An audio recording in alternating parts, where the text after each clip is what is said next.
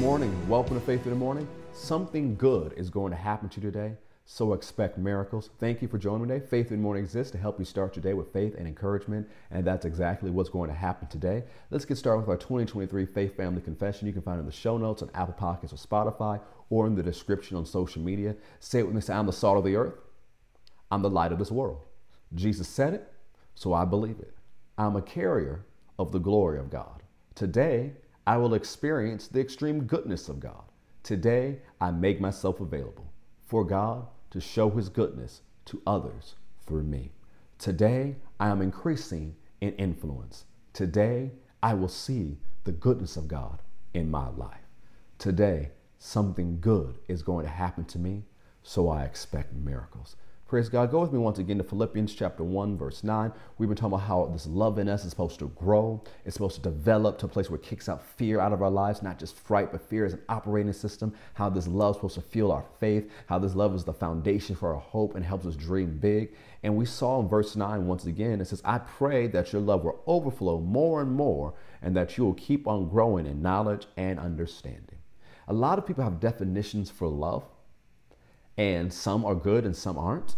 And some prob- maybe not know what love is and they throw, throw around the word love.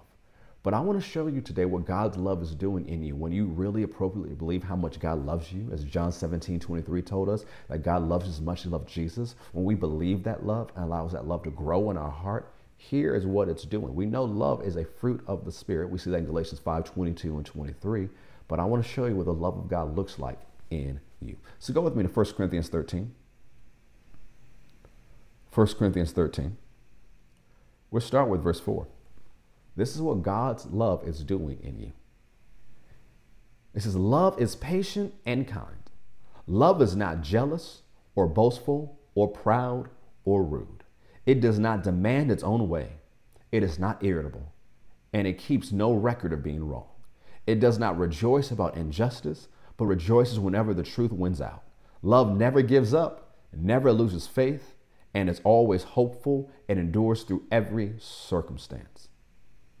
The end of verse 8 says, Love will last forever. This is what God's love is doing on the inside of you. And the thing is, if you read that, you're like, ooh, I'm not doing that.